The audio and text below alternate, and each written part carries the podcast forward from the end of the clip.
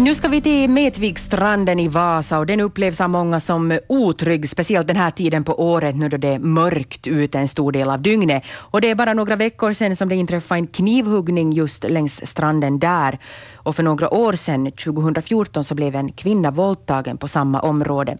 Malin Holke har stämt träff med Mikael Appel från polisen i Österbotten. Ja, vi står en bit från Träskgatan, som är ju alltså en av de här gatorna som, som löper kring Metviken. Och för den som inte känner till Metviken så är det ju alltså en vik som är ungefär en och en halv kilometer, en dryg kilometer från Vasa centrum. Och här mitt i viken så går också en liten bro som vi har här framför oss över, Pappasbron kallas den så där i, i folkmun. Och staden har satsat ganska mycket på det här området. Det, det är ett trevligt grönområde, det finns lekparker. Vi har en lekpark här precis framför oss och, och lummigt och grönt, och det är cykelväg runt hela viken. Och det är många som använder sig av det. Nu också är det hela tiden cyklister och, och fotgängare som går här förbi. Så den är rätt så populär, det här, det här stråket här. Och, och grönt och lummigt på sommaren. Nu är det lite mindre lummigt, men ändå ganska sådär, ja, inte så helt klar sikt ändå. Här är ganska mycket vass till exempel, just här var vi står med, med Mikael. Hur är det med Metviksstranden här? Har den, är, det, är det här dåliga rykt, rykte berättigat?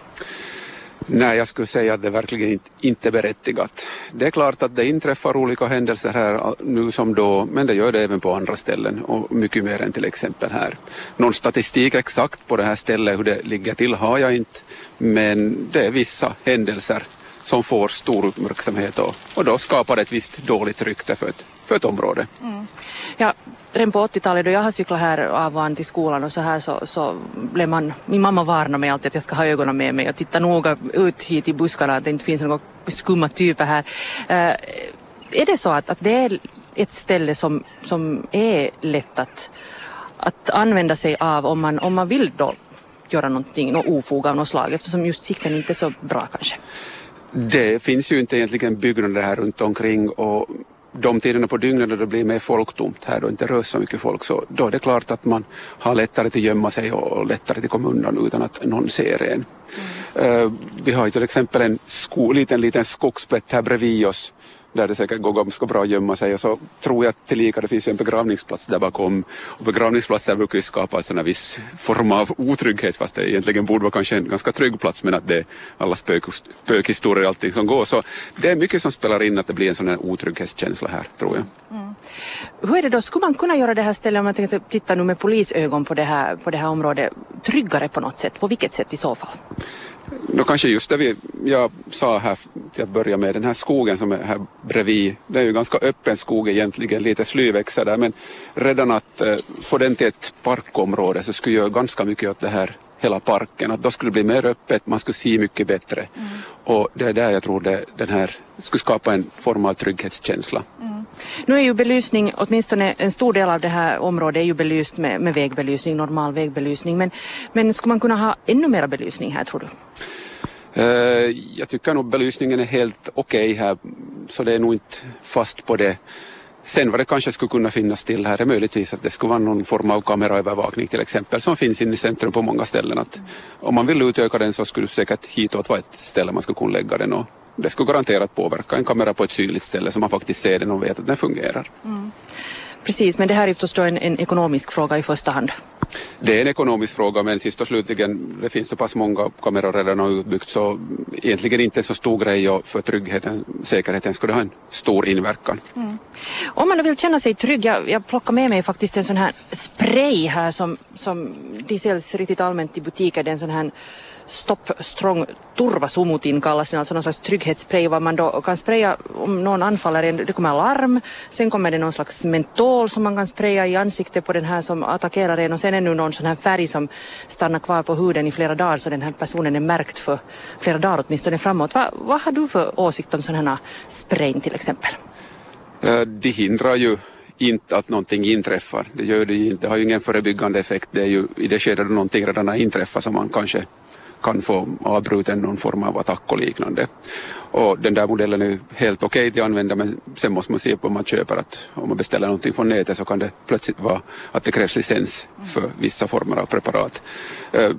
Vissa säger att det funkar precis lika bra med hårspray till exempel, och så vad man än har i någon väska så kanske det kan hjälpa till att att avvärja en attack. Jag skulle säga vad som har ännu större effekt är det att man får någonting som har ljud. Att det finns ju de här larmen som har otroligt hög nivå på att du kan inte stänga av dem till exempel bara på något visst sätt eller hur de fungerar. Så det har en mycket större effekt ska jag vilja påstå att någonting som börjar ha otroligt mycket ljud så det får vanligtvis förövare att avbryta en möjlig attack. Mm. Vad, vad tror du då? Finns det stor risk för att man missbrukar i misstag en sån här spray om man har det? Plötsligt är man den som, som blir åtalad för att ha ställt till med någonting.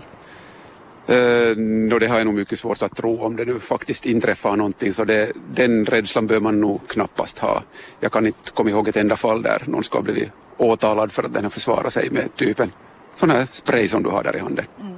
Nu finns det annan skyddsutrustning man kan ha sådär som en civil person som är lagliga ännu att använda sig av? Jag kanske ska närmare tänka på hur man, vad man rör sig på vissa tider. Det kan ha en större betydelse kanske. Att, vet man att det är ett folktomt på ett ställe, vissa tider är det ganska folktomt här, så kanske man väljer andra rutter, tar en taxi hem om man ska från stan eller går tillsammans med en kompis eller bekanta. Att man inte rör sig helt enkelt ensam. Och ett annat alternativ är att man, när man går här så pratar man med telefon med dem så att man har upp den här telefonkontakten hela tiden. Det är också en, en sak som gör att, att om det finns någon möjligtvis som skulle kunna tänka sig att hitta på någonting så om man märker att telefon, personen pratar i telefon så kanske han inte går just och tar den här personen. Så det finns många sätt att försöka undvika att sådana här situationer överhuvudtaget uppstår. Mm, det är kanske det enklaste sättet? Det är ett, ett av många sätt, jo. Mm. Hur är det då den här årstiden som just är mörk och lite så här kanske ruskigare? Händer det mera, mera attacker och, och överfall och sånt just den här tiden på året då det blir mörkt? Jag har ingen, ingen statistik på det här nu heller. Men det är klart att det är situationen som skapar, ska, vad heter det, visst, visst vad heter det, situation och då är det vissa omständigheter som uppfylls så då är det lättare att vissa gärningar utförs. Mm. Och det är klart att då det är mycket folk här, det är ljust, så inte sker det någonting då men sen då det blir mörkt, det finns inte så mycket folk runt omkring så då har vi skapat en sån situation som gör att vissa former av gärningar kan uppstå helt enkelt. Mm. Den här läskiga knivhuggningen som skedde här då i mitten av oktober var ju någonting som, som skrämde upp väldigt många människor för att det var ju då någonting som hände utan, det fanns liksom ingen logik i det. Behöver man vara rädd som Vasabo för, för sådana här attacker? Nej, man behöver inte vara rädd för sådana här. Det kan inträffa, det visar sig att det inträffar men sannolikheten att det skulle hända så är nog försvinnande liten. Och det är nog, ja, man kan egentligen inte göra någonting i en sån situation mera inte. Utan det är nog bara, man kan säga då väldigt, väldigt, väldigt dåligt ur. Mm. Mm.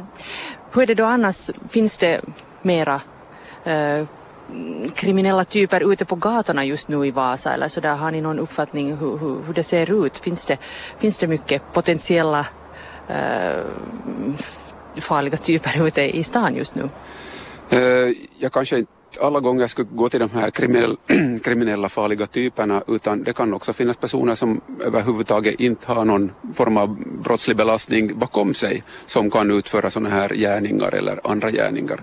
Så de här, om vi nu pratar om våra stamkunder hos polisen så det är kanske inte alla gånger just de som vi har att göra med dagligen som behöver stå bakom sådana här gärningar utan det kan vara helt andra personer. Mm. Inte säger att det inte skulle kunna vara de som utför det men det, det finns många typer av gärningsmän i sådana här fall. Mm.